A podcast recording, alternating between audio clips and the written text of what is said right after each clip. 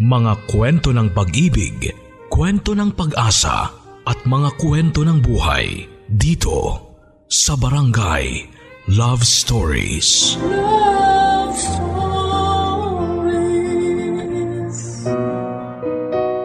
May mga bagay na wala tayong kontrol sa buhay. Isa na rito ay kung sino ang magiging mga magulang natin o ang mga opinyon ng ibang tao sa atin. Ikaw kapuso paano mo haharapin ang katotohanan kung malaman mo na isa ka palang lihim na bunga ng pagkakasala. Dear Papa Dudut Ang pamilya raw ang una at huling taong pwede mong maasahan. Iiwang ka raw ng mga kaibigan, mga kasintahan pero never kang matitiis ng iyong mga kamag-anak. Ngunit kung ganon, ay paano na lamang pala ang kalagayan ng mga ulila na walang pamilya o ng mga ampon. Lalo pa siguro yung mga taong sa paningin ng lipunan ay bunga ng skandalot kahihiyan. Magandang araw po sa inyo sa lahat ng ating mga kabarangay. Ako po si Lynette, 30 years old at nakatira sa Marikina City. Pamilyado na po ako may dalawang anak at masasabi ko na sa kabila ng ating mga dinadanas ngayon dahil sa quarantine at pandemya ay medyo maayos at stable naman po ang aking pamilya. Meron po kaming franchise food business ng aking asawa at sa awa ng Diyos ay may extra pa rin kami kahit na papaano para maitulong sa mga kababayan nating nangangailangan ngayon. Ngunit kung ano man ang kaalwanan at stability na naranasan namin ng pamilya ko ngayon ay kabaligtaran po ng naging karanasan ko noong bata pa ako. Stowaway po kasi ako papadudot. Pinanganak at lumaki po ako sa Bacolod ngunit noong 17 years old po ako ay naglayas ako sa amin at nagpamaynila.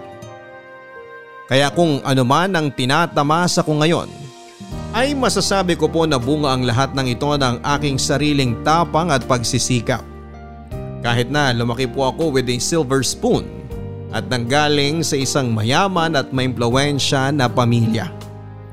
Bastarda po kasi ako papadudot at hindi lang po basta-bastang bastarda. Anak po ako ng tatay ko sa katulong nila ng pamilya niya. At nalaman ko lang po yon noong 17 years old ako. Kaya naman sa loob din ng 17 years ay wala akong kaalam-alam na bunga pala ako ng isang skandalo at kahihiyang itinago ng mga taong nasa paligid ko at sa loob ng mahabang panahon.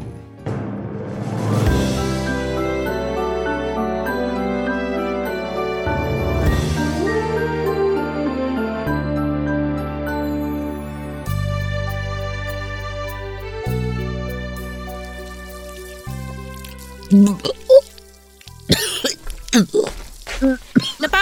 yata ang suka mo tuwing umaga. May nakain lang po ako, ma'am. May nakain? Abay, ano ba yung nakain mo? Bakit hindi mo pa yan ipatingin sa doktor? Wag na po. Mawawala din po siguro ito. Ah, hindi. Mamayang hapon sasamahan kita sa doktor. Wag na po, ma'am. Bakit? Ayaw mo? Marami pa po kasi akong gagawin dito sa bahay. Amo mo ako. Ako na nga nagsabi na pwede ka mag-break ngayong hapon at ako pa mismo ang sasama sa'yo sa doktor dahil concerned ako sa'yo eh. Wag na po ma'am, okay lang po ako. Bakit? Natatakot ka bang malaman ko? Nabuntis ka? po? H- hindi po ako buntis. Saan nyo naman po nakuha yung... eh bakit ka namutla bigla? Huling-huli ka na dyan sa reaksyon mo. Hindi po ako buntis, ma'am. Kahit na magmaluwag na damit ka pa araw-araw, mapapansin ko yung tiyan mo dahil buntis din ako. Alam na alam ko ang sintomas ng pagiging buntis. Hindi po ma'am. Ilang buwan na yan? Apat? Lima? Sinong tatay niyan? Ma'am, hindi po ako buntis. Maniwala po kayo. Si Anton ba? Hindi po. Eh sino? Yung tatay ni Anton? O si Mang Ambo na si Senta anyos na? Silang tatlo lang naman ang mga lalaki dito sa bahay na to ah. Ma'am, hindi po talaga. Ano bang sigawan dito? Oh, bakit umiiyak si Cora? Umamin ka na, Anton! Umamin na kayo! Ano ba yan, Christina? Eh na naman ba tayo? Alam ko naman na naglalandian kayo eh. Yung mga tinginan nyo, akala nyo hindi ko napapansin? Ewan ko sa'yo. Tigilan mo na si Cora ah. Tigilan, huwag mo akong talikuran. Yan ang problema sa'yo eh. Kapag kinukumpronta ka na, palagi mo akong sinashutdown. Palagi kang umiiwas. Dahil walang katotohanan yung mga sinasabi mo. Ah, ganon. Halika, tingnan mo to. Mama, ano pong ginagawa niyo? Tingnan mo kung gaano kalaki ang tiyan ng haliparot na to. Ma'am, tama na po. Ano ba, Christina? Para ka na nabubuang! Dahil ginagawa niyo akong tanga! Bakit hindi pa kayo umamin? Alam naman ang lahat ng tao dito eh! Nahahalata na ng lahat na kinakabit mo tong katulong natin! At hindi ko na kayang magpanggap na wala ko napapansin! Ah! Ah! Ah! Dugo! Inudugo kayo, ma'am! Mga hayop kayo! Calm down, Christina.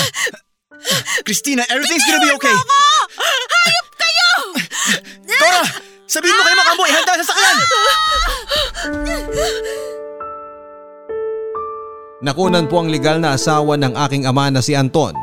At dahil din po sa nangyari ay nalantad na rin po ang katotohanan na nabuntis ng ama ko ang katulong nila ng pamilya niya na si Cora. Pero hindi po siya na ipaglaban ng tatay ko dahil katulong nga lang nila ito. At dahil nga po sa nangyari ay naging malaking iskandalo po sa immediate family ng tatay ko ang pagkabuntis niya sa katulong nila. Sa katunayan ay binalak pa nga po nila akong ipa-abort. Kaya lang ay hindi talaga pumayag ang nanay kong si Cora na malalim din ang takot sa Diyos. Bilang kapalit ay kinumbinsin na lamang po ng mga magulang ng tatay ko at ni Christina na kunin ako at palabasing tunay na anak ni na Anton at Christina upang makaiwas po sila sa kahihiyan. At bilang pangumpromiso ay nakiusap po ang nanay kong si Cora na hindi siya tanggalin sa trabaho para rin maalagaan niya ako kahit na papaano. Pareho po kasing maimpluwensya ang pamilya ng tatay ko at ni Christina sa probinsya. Sa katunayan ay nagbabalak pa po noon na tumakbo bilang board member ang tatay ni Christina.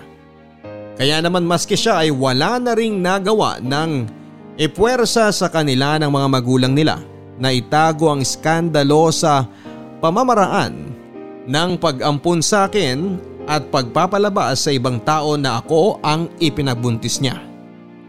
At dalawang taon matapos po akong isinilang ay nabuntis pong muli si Christina. Nagsilang siya ng isang lalaki si JR na wala kong kalam-alam ay half brother ko lang pala.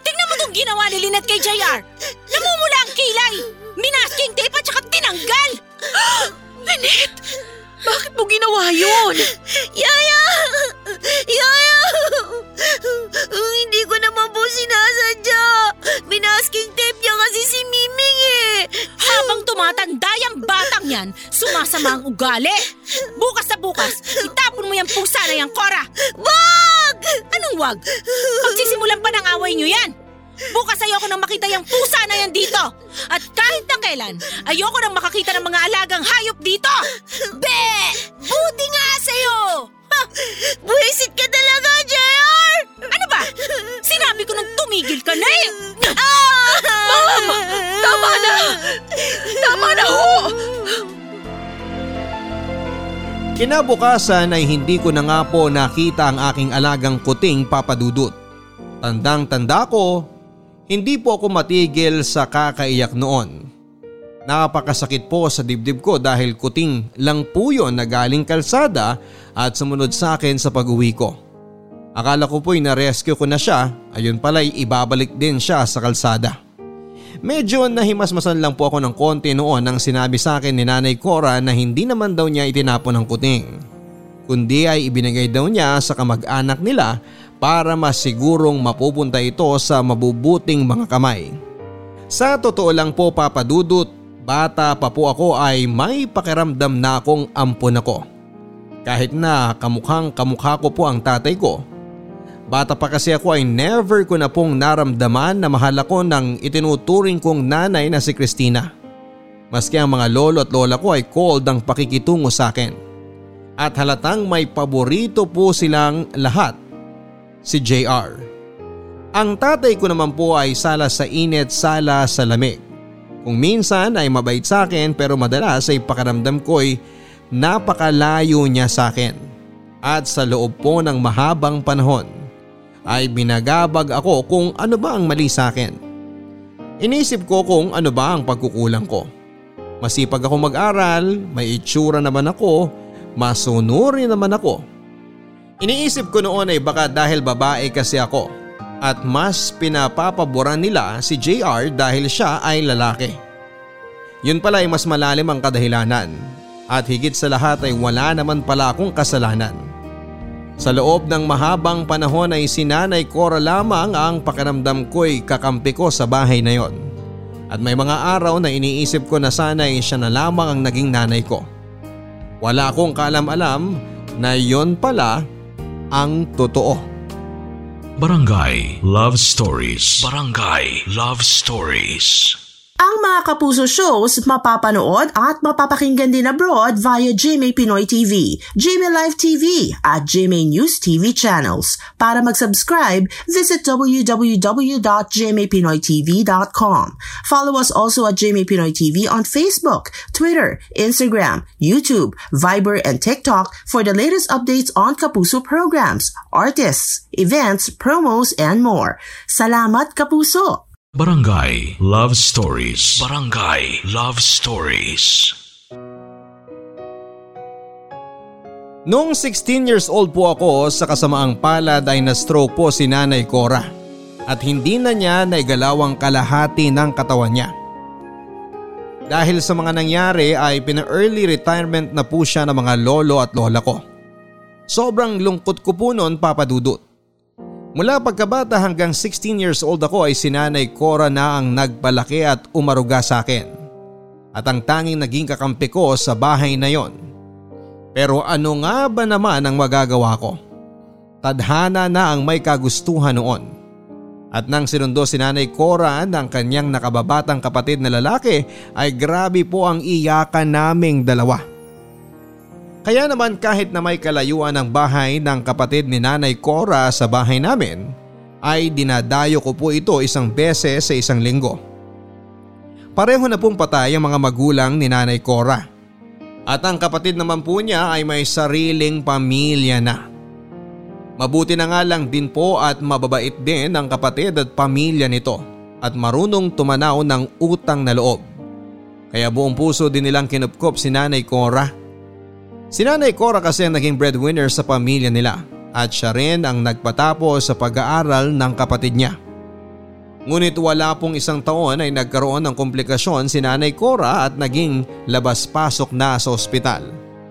Naging magastos po ang pagpapagamot niya at halos lahat ng naipon niya ay nalimas lang din. At sa mga panahon na na-ospital si Nanay Cora ay malimit ding pumupunta ako at ako paminsan ang nagbabantay. Lingid sa kalaman ng mga magulang ko. At sa pagbabantay ko nga po kay Nanay Cora noong lumala na ang kalagayan niya, ay nang nalaman ko ang buong katotohanan sa pagkatao ko.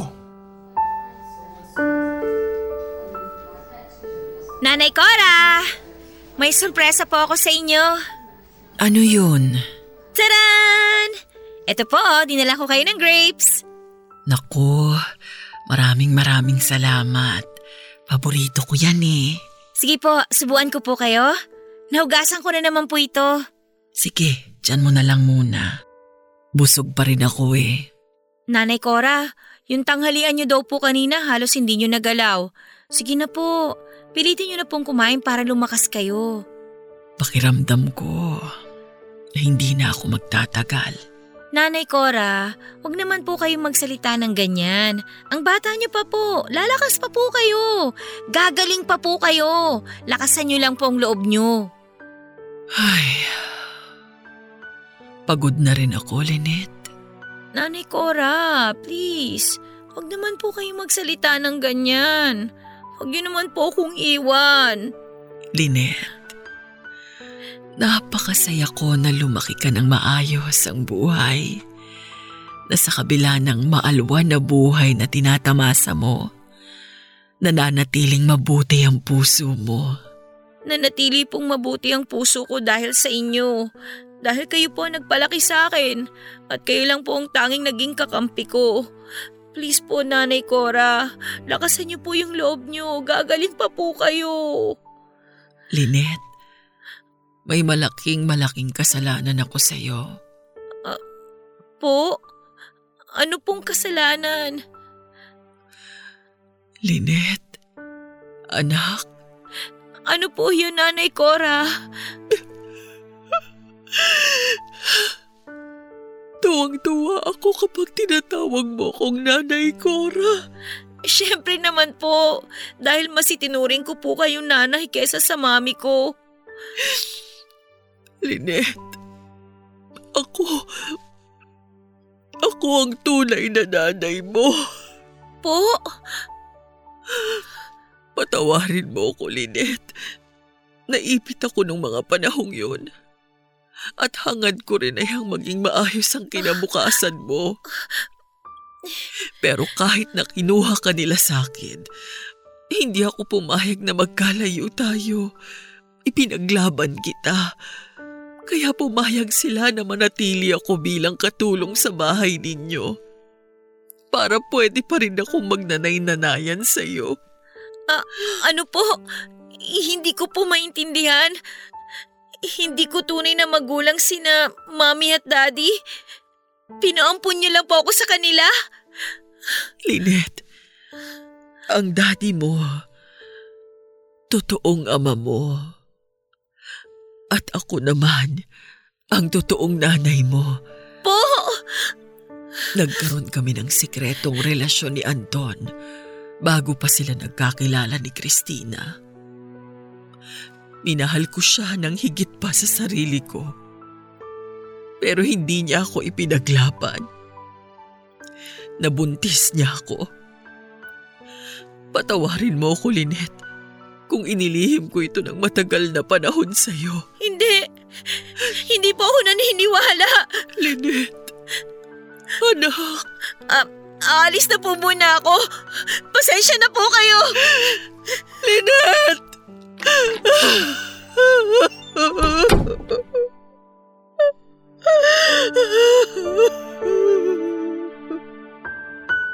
Para po akong binuhusan ng malamig na tubig sa mga narinig kong ipinagtapat sa akin ni Nanay Cora Papadudut.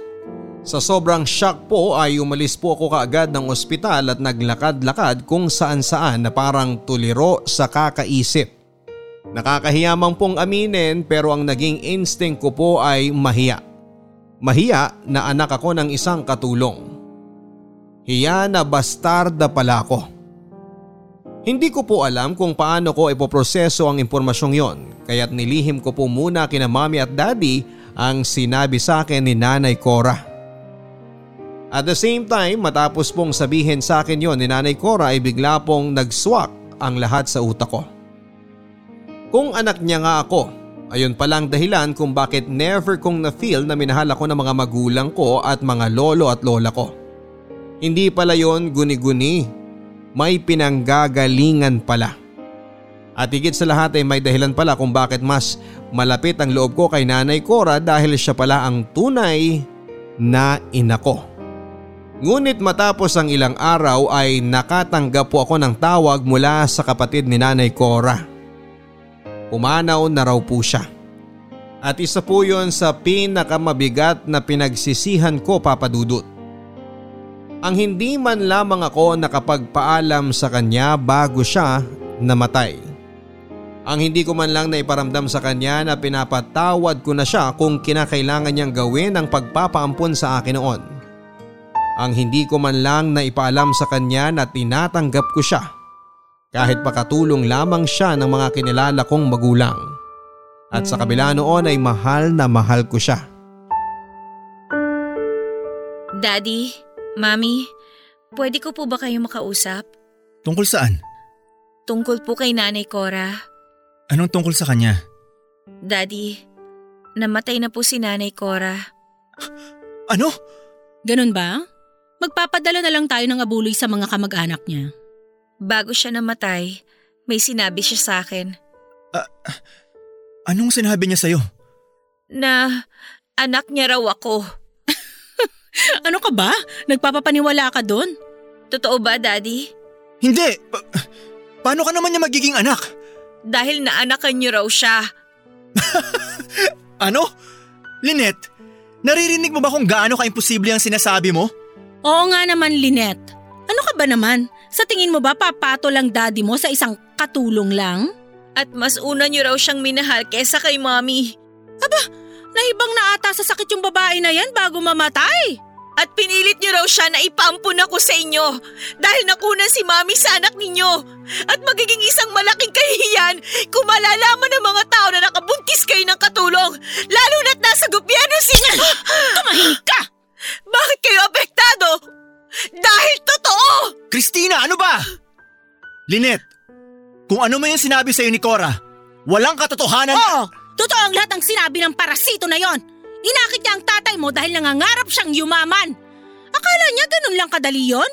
Hangal siya kung naniwala siyang pakakasalan ng isang dugyot na kagaya niya ng tatay mo. Christina, tama na! At totoong bastarda ka. Anak ka ng katulong. Kaya sige, ipagkalat mo sa lahat yan. Babalik din yan sa'yo. Lahat ng tao pagchichismisan ka, pagtatawanan ka. Dahil anak labas, ang nanay mo pa katulong. Sampid ka lang dito. Ang sasama ninyo! Ang sasama ng ugali ninyo! Lynette! Christina, ano ka ba? Bakit mo ginawa yun? Huwag ako ang sisihin mo. Yung kabit mo ang sisihin mo. Patay na nga't lahat humabol pa sa panggugulo sa pamilya natin. Sana dinala na lang niya ang sikreto niyang yan sa kamatayan niya. Pero misyon niya yata talaga na wasakin ang mga buhay natin. Sinabi na tumahimik ka eh! Ano? Sasampalin mo ako? Sige, subukan mo. Baliwala naman yan sa sakit ng damdamin na patuloy na binibigay mo sa akin. Kinausap po ako ng daddy ko ng personal pagkatapos ko silang kumprontahin ni mami tungkol sa tunay kong pagkatao. Pagkatapos niya pong mag-sorry ay nakiusap lang po siya sa akin na huwag ko na lang daw ipagsabi sa ibang tao ang nalaman ko.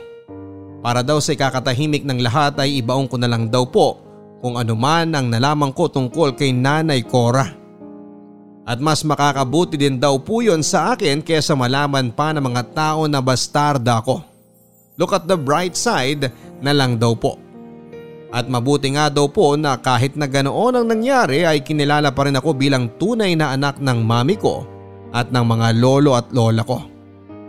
Aaminin ko papadudot na natukso na po akong itago na nga lang din po ang katotohanan. Natakot kasi akong husgahan at kutsain ng ibang tao. Pero hindi ko po kaya na magpanggap bilang isang tao na hindi naman ako.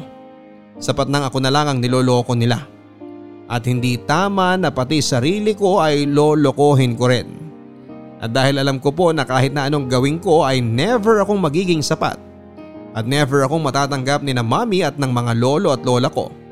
Kahit na ano pang maging achievement ko sa buhay dahil sa paningin nila, isa akong malaking pagkakamali at kahihiyan. Ay minabuti ko po na maglayas na lang. Binenta ko po ang aking cellphone at iba pang mga gamit ko. At ang perang nakuha ko ay ipinambili ko ng tiket ng barko papunta ng Maynila. At ang natira ay ginawa kong puhunan para makapagsimula ng bagong buhay sa edad na 17 years old.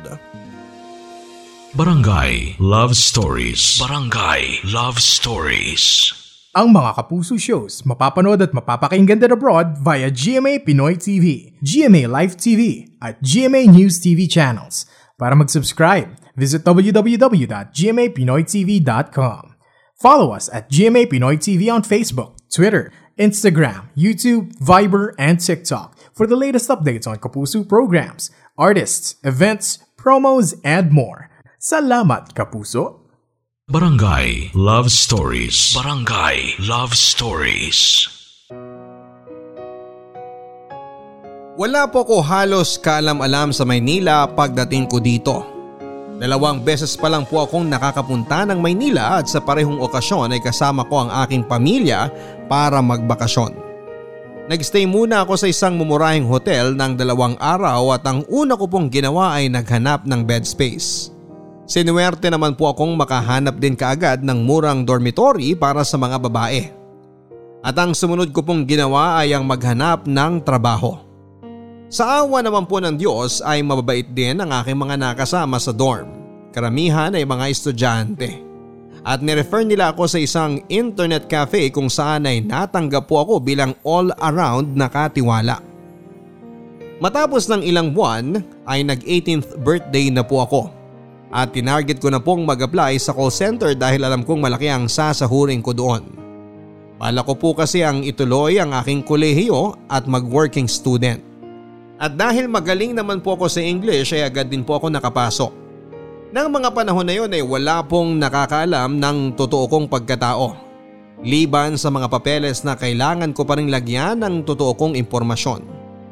Kapag nagkikwentuhan kami ng mga kaibigan ko ay sinasabi ko na lang na patay ng pareho ang mga magulang ko at solong anak lamang ako para wala ng tanong-tanong. At kahit na mabigat pa rin sa loob ko kahit na papaano ang magsinungalin sa mga ganong bagay. Pakaramdam ko po ay for the first time in my life ay malaya na ako at hawak ko ang aking sariling buhay. Ngunit isang araw ay nagulat na lamang po ako nang sinabihan akong may bisita raw na naghahanap sa akin sa dorm. Ang tatay ko. Sigurado kang kapilang order mo? Busog pa ho ako. Bakit ba kayo nandito? Lynette, ang tagal kitang ipinahanap. Bakit? Hindi ba obvious na naglayas ako at ayoko na sa bahay na yon? Lynette, hindi naman kita pipilitin na bumalik sa atin. Ang sa akin lang, please keep in touch. Kahit na anong mangyari, ama mo pa rin ako. Hindi ko ho kailangan ng tulong ninyo. Lynette, please. Patawarin mo na ako. At huwag kayong mag-alala. Kung naparito kayo para siguraduhin na wala akong pinagsabihan ng lihim ninyo, huwag na kayong mabahala. At wala rin naman sigurong matinong tao na gugustuhin ipagkalat sa mga tao na bastarda at unwanted child siya. Lynette, hindi ako naparito para dyan. I was worried about you. Sobra ako nag-alala nung umalis ka. Hindi ako makatulog kakaisip kung napano ka. Hindi ako pinapatulog ng konsensya ko. Well, ngayon nakita niyo na nabuhay at maayos ako, pwede na kayo makatulog ng mahimbing. Isa pa, 18 years old na ako. Kaya legal na akong mabuhay ng mag-isa. Lynette, alam kong marami akong pagkakasala pero please, paniwalaan mo na hindi ka bunga ng pagkakamali, okay? Minahal ko ang nanay Cora mo. Binata pa ako noon. Ni hindi ko pa nga kilala si Christina nagmamahalan na kami ni Cora. Walang kwenta ang pagmamahal na hindi kayang ipaglaban. Sinasabi niyong minahal niyo si Nanay Cora, pero ang pinakasalan niyo si Christina? Ni hindi niyo pa siya binigyan man lang ng respeto na itigil ng relasyon ninyo nung ginawa ninyong girlfriend si Christina. Ginawa niyo pang kabit si Nanay Cora! Patawarin mo ko. Na-imagine niyo ba yon kung gaano siguro yun kasakit sa kanya? At hindi lang siyang sinaktan ninyo eh. Maski si Christina. Pinaikot niyo silang dalawa dahil duwag kayo. Dahil sarili niyo lang ang iniisip niyo. Makasarili kayo. At dahil sa ginawa ninyo, ang daming nasaktan. Ang dami ninyong niloko. Pati ako. Patawarin mo ako anak. Tama. Tama ang lahat na sinabi mo. Naduwag ako. At ngayon, huli na ang lahat. Please, Lynette. Bigyan mo naman ako ng isa pang pagkakataon para maging mas mabuting ama sa'yo. Hindi ko na ho kailangan ng tulong ninyo. Matanda na ako at may sarili na akong buhay. Lynette, anak. Please. Nagmamakaawa ako sa'yo. Parang awa mo na. Hayaan mo makabawi ako sa'yo. At kay Cora. Hindi. Tama lang yan na makonsensya kayo habang buhay. Salamat ho sa pagpunta dito. Alis na ako. May trabaho pa ako. Sumubok pa pong kumontak ang ama ko sa akin pero hindi ko na po ito pinansin. Sa katunayan kapag birthday ko po o kaya Pasko ay nagpapadala po ito ng pagkain o regalo na palagi ko rin pong pinababalik at tinatanggihan. Ngunit kahit pala ilang beses ko po itong ipinababalik ay patuloy pa rin po ang pagdating ng mga regalo tuwing may okasyon. At maski nang makagraduate na po ako at lumipat na po ako ng apartment nang mas nakaipon na ay natuntun pa rin po ako ng messenger ng ama ko. At syempre tinanggihan ko pa rin ang mga regalong galing sa kanya. Hanggang sa na-promote na nga po ako bilang team leader sa call center na pinagtatrabahuhan ko. Nagka-boyfriend and eventually ay nagpakasal na rin at nagkapamilya. Pero panay pa rin po ang dating ng mga regalo lang tatay ko tuwing may okasyon at siguro ay dahil na rin sa messenger niya ay nagiging updated na rin siya sa mga nangyayari sa akin. At isang araw po ay nagulat na nga lang po ako nang dumating ang ama ko sa bahay namin. Pero hindi ko po siya pinapasok at sinabi kong hindi ko ipapakita ang mga apo niya. Bagay na alam kong dinibdib niya ng husto. Hanggang sa isang araw ay kinontak po ako ng messenger ng ama ko na wala namang okasyon. Ibinalita nito na may stage 4 cancer na raw ang ama ko at mukhang hindi na magtatagal pa. Huling-hiling daw nito ay magkausap kami sa huling pagkakataon at siguro ilukso ng dugo na nga rin po papadudot o kundi may nakonsensya na rin po ako siguro kahit na papaano. Kaya't naisipan kong bumalik sa probinsya kasama ang pamilya ko and for the first time ay magkakaroon na kami ng totoong closure ng ama ko.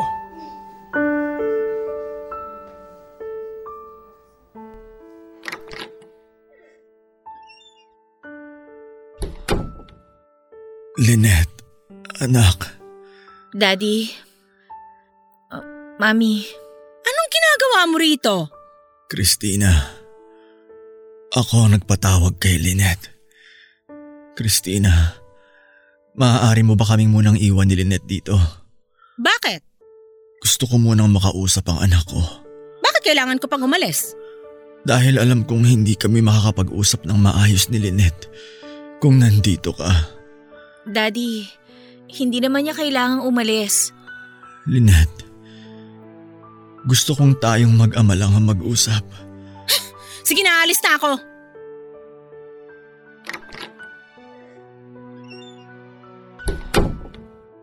Bakit niyo pa ho pinaalis si Mami?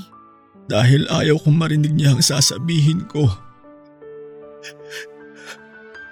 Lynette, patawarin mo na ako. Huwag niyo na po masyadong i-stress ang sarili niyo. Lynette, ang dami kong pagkakamali na nagawa sa buhay. At ayoko mamatay nang hindi ko itinatama yon. Sa'yo, sa nanay Cora mo. Huwag niyo na pong alalahanin yun. Sigurado akong matagal na kayo napatawad ni Nanay Cora bago pa man ninyo hingi ng kapatawaran niya. Patawarin ninyo ko, Lynette. Patawarin niyo ko ng nanay Cora mo. Naging mahina ako. Hindi ko kayo ipinaglaban. Nagpadala ako sa takot sa mga magulang at sasabihin ng ibang tao. Naging makasarili ako. Nauunawaan ko na po kung kinakailangan ninyong gawin yun noon at pinapatawad ko na rin po kayo.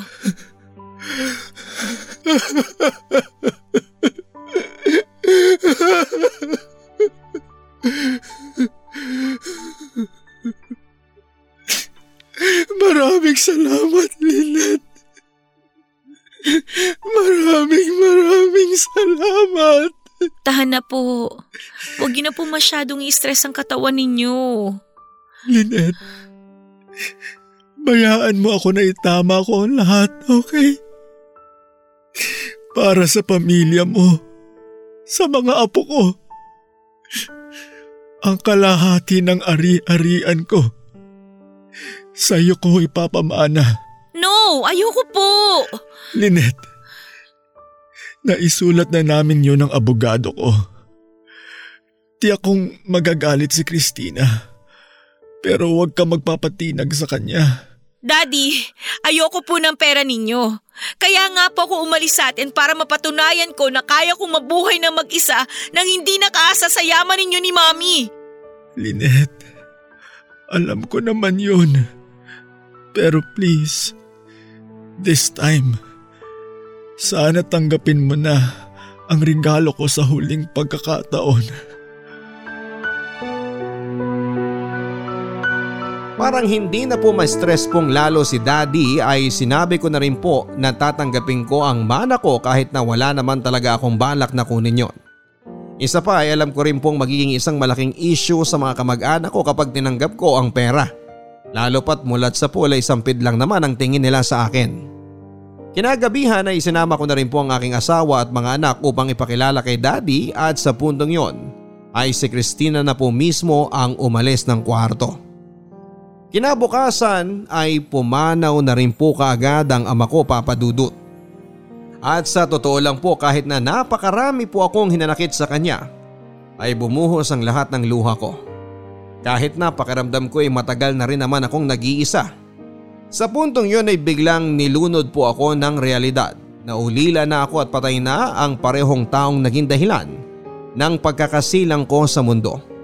At kahit papaano ay nagpapasalamat ako at lumambot ako sa huling pagkakataon at nakipag-ayos sa ama ko bago siya lumisan.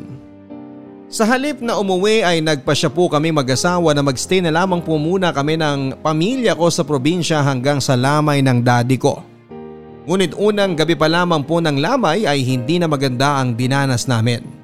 Parang mga multo po kami doon, walang pumapansin na talagang ipinaramdam ng lahat lalo na si Christina na hindi kami welcome doon. Samantala ang ibang mga malalayong kamag-anak naman at mga kakilala ay tinitingnan kami at pinagchichismisan. At ang iba'y makikipag-usap lamang para mag-fish ng impormasyon kung bakit ako nawala at ano nga ba ang nangyari. At sa puntong yun ay narealize ko po na kumalat na yata ang chismis sa aming lugar tungkol sa tunay kong pagkatao. At dahil sa mga naging karanasan sa unang gabi ng lamay, ay minabuti ko na lamang po namin ang pamilya ko na magstay na lamang sa hotel at huwag nang pumunta sa lamay at ang puntahan na lang ay ang mismong libing ng aking ama. Sa katunayan nga po ay nagpa siya na rin po ako na huwag nang isama ang pamilya ko sa libing dahil alam kong mas marami ng tao doon. At baka dumating na rin ang half-brother kong si JR na alam kong kasing lalalang ng ugali ni Christina. At nang pumunta po ako sa libing ay hindi nga po ako nagkamali ng inaakala. Oh, andito ka pa pala. Magpapaalam lang ho ako kay daddy. Wow! Buti naman at naisipan mong dumaan. Hindi ba nakakaistorbo sa paglalamierda ng pamilya mo yung pagpunta nyo dito? Ano? Hindi kami naglalamierda. At saka teka, bakit bigla yata ang big deal ang pagpunta ko dito ngayon? Eh nung nasa lamay ako, parang multo ang pakikitungo ninyo sa amin ng pamilya ko ah. Eh anong gusto mo? Magpa-party kami na bumalik ka? Ang problema sa'yo mula noon hanggang ngayon, gusto mo nasa iyo ang atensyon. Excuse me? Eh kaya nga ako umalis eh, di ba? At saka bakit parang ang lakas yata ng loob ninyo ngayon na mag-eskandalo? Bakit? Natanggap niyo na ba na alam na ng buong barangay na anak ako ni Daddy kay Nanay Cora? Walang diya ka? Hoy! Kung bumalik ka lang dito para manggulo, pwede ba umalis ka na lang? Lumalabas yung ugaling katulong mo eh. Huwag mo madamay-damay dito ang Nanay Cora ko ha! Yang ugali mo, mga ugali ninyo masahol pa sa hayop! Ang sabihin mo, kaya ka bumalik dito para mag-abang at magbakasakali kung may makukuha kang mana kay Anton. Excuse me! Huwag niyo ako itulad sa inyo na sa pera at kapangyarihan umiikot ang buhay! Kaya hindi ka takataka kay Nanay Cora na in love si Daddy eh. Dahil sa bahay na yon, si Nanay Cora lang ang totoong tao. At lahat kayo, mga hunyango! Tumigil ka na sa kakadada mo!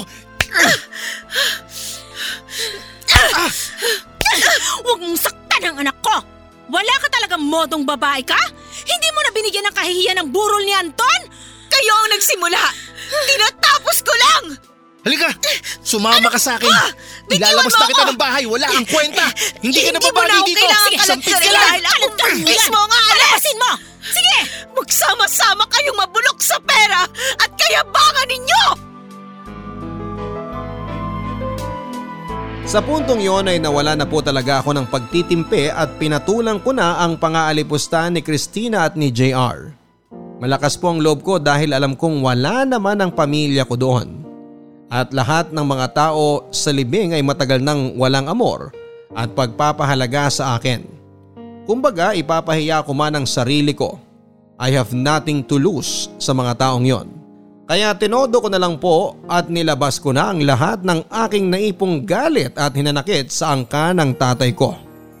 Talagang binurn ko na po ang bridge sa side ng tatay ko ng mga araw na yon. Pero matapos lamang po ng ilang linggo ay kinontak naman po ako ng abogado ng tatay ko para daw pag-usapan namin ang last will nito at ang mamanahin ko. Sinabi ko po na hindi po ako interesado sa mana pero nangulit pa rin po ito ng nangulit hanggang sa blina ko na nga lang po ang number. Pero isang araw ay nagulat na lamang po ako na ang pinakasusok lamang kong dalawang tao ay kumontak sa pinto ng bahay namin, Papa Dudut.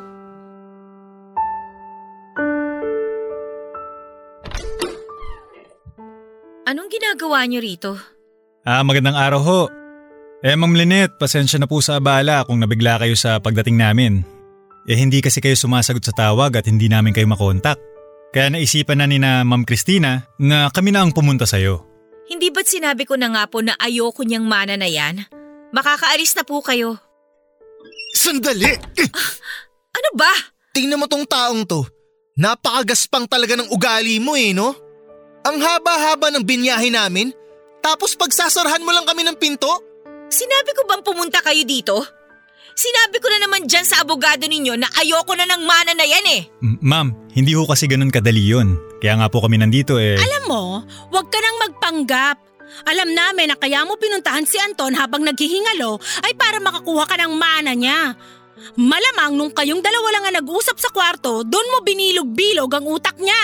Huwag niyo akong pagbintangan ng mga gawain ninyo ha? Ilang beses ko bang uulitin na ayoko sa perang yan? Plastic! Napaka-plastic mo! Kunwari ka pang ayaw mo, eh alam mo naman na kapag nasa kasulatan na, mahirap nang mabago. Pwes wala akong pakialam! Mabulok yung pera na yan! Umalis na kayo! M- Ma'am, ma'am, teka lang. Ma'am Christina, Sir JR, huminahon po tayong lahat. Pag-usapan natin kung paano gagawin natin dito. Napakawalang hiya mo! Basang-basa ko niyang ginagawa mo eh. Ginagantihan mo lang kami. In the first place, mommy, napa-DNA test niyo ba tong peking anak ni daddy? Baka naman mamaya anak lang yan sa kung sinong lalaki nung katulong natin. Ang kapal na mukha mo pagsalitaan si Nanay Cora ng ganyan? Tandaan mo ha, siya pa rin ang nagpalaki sa'yo. Wala akong pakialam. Sinira ng nanay mong katulong ang pamilya ko. At bakit? Sa tingin mo, hindi rin nasira ang buhay ko sa pagkakasala ng tatay natin? Sir, mga ma'am, pag-usapan natin to ng maayos. Sige! Bilang ipinipilit nyo rin naman na gusto ko yung mana na yan, o pwes, nagbago na ang isip ko. Kukunin ko na talaga yan at nang makuha nyo ang hinahanap nyo. Walang hiya ka talagang babae ka! Lumabas din ang tunay mong sandali! anak! Sige, mami! Huminahon na kayo! Sige! Sandali! Pakita ko sa linet na yan! Ma'am! Kapal na mukha niyan! Tigilan mo na ako ha! Kung ayaw mong kasuhan kita. Nasa bahay ko pa kayo. Trespassing kayo. Marami na akong perang pwedeng lustayin sa pagpapakulong sa'yo. Layas! Tinanggap ko po ang ipinamana sa akin ng ama ko papadudot. Sa totoo lang ay medyo malaki po talaga ang iniwan niya. Kaya siguro ay galit na galit din talaga sa akin ang asawa niyang si Christina at ang half-brother ko na si JR. Dahil baka iniisip nila na hindi ko deserve ang pamanahan dahil anak lang ako sa labas. Gayon pa man ay hindi ko po ginamit yon para sa sarili ko ang perang nakuha ko. Pinaghati ko po ito at ibinigay ko ang kalahati sa mga naiwang kamag-anak ni Nanay Cora. At ang kalahati naman po ay itinabi ko sa bangko at sa stock market para sa kinabukasan ng anak ko. Hindi ko na rin po sinabi sa asawa ko at mga anak ko ang totoong halaga ng ipinamana sa akin ng ama ko. Ayaw ko rin po kasi na makampante sila sa buhay. Lalo na ang mga anak ko. At ang gusto kong maranasan din nila ang maging masipag at masinop sa pera. At kung ano man yung nakatabing pera para sa kanila ay pang backup at pang emergency na lamang. At kung hindi man ay ipapahawa ko sa kanila kapag alam kong disiplinado na sila para ma-manage ito ng maayos. Hindi ko na rin po muli pang nakita sina Christina at JR at ang iba pang mga kamag-anak ko. At ayoko na rin pong makita o makasalamuha pa silang muli. Kung ano man po ang iniisip nila sa akin ay bahala na sila doon. Ang mahalaga ay tahimik at maayos ang buhay ko nang hindi ako umaasa sa pera o impluensya nila. At higit sa lahat ay may sarili na akong pamilya na maayos at nagmamahalan. Bagay na alam kong never nilang mararanasan at never nilang mabibili ng pera. Ang inyong forever ka barangay, Lynette. Fight or flight, tumakas o lumaban. Ang dalawang reaksyong yan lang daw ang maaaring pagpilian ng isang taong may kinakaharap na pagsubok. Ngunit sa kaso ni Lynette ay ginawa niya ang dalawa. Tinakasa niya ang kanyang mapangalipustang pamilya upang makapagsimulang muli at igiit ang kanyang puwang sa mundo at karapatan na mabuhay ng may dignidad at respeto sa sarili sa kabila ng kanyang pagiging bastarda at anak sa kasambahay. Maraming salamat Lynette sa iyong matapang na pagbabahagi ng iyong buhay. Naging masalimuot man ang iyong nakaraan ay talagang nakaka-inspire na hindi ka nawala ng loob at tinalikuran pa ang maluwang buhay na iyong nakasanayan. At bagkos ay ginamit mo ang iyong hinanakit sa pamilya mo bilang motivation para maabot mo ang payapa at masayang buhay na iyong pinapangarap. Higit sa lahat ay masaya ako na ngayon ay may sarili ka ng pamilya at maayos at tunay na nagmamahalan. Hanggang sa muli mga kapuso ako po si Papa Dudut sa mga kwento ng pag-ibig, buhay at pag-asa. Dito sa Barangay Love Stories Number 1 Mga kwento ng pag-ibig, kwento ng pag-asa at mga kwento ng buhay dito sa Barangay Love Stories. Love.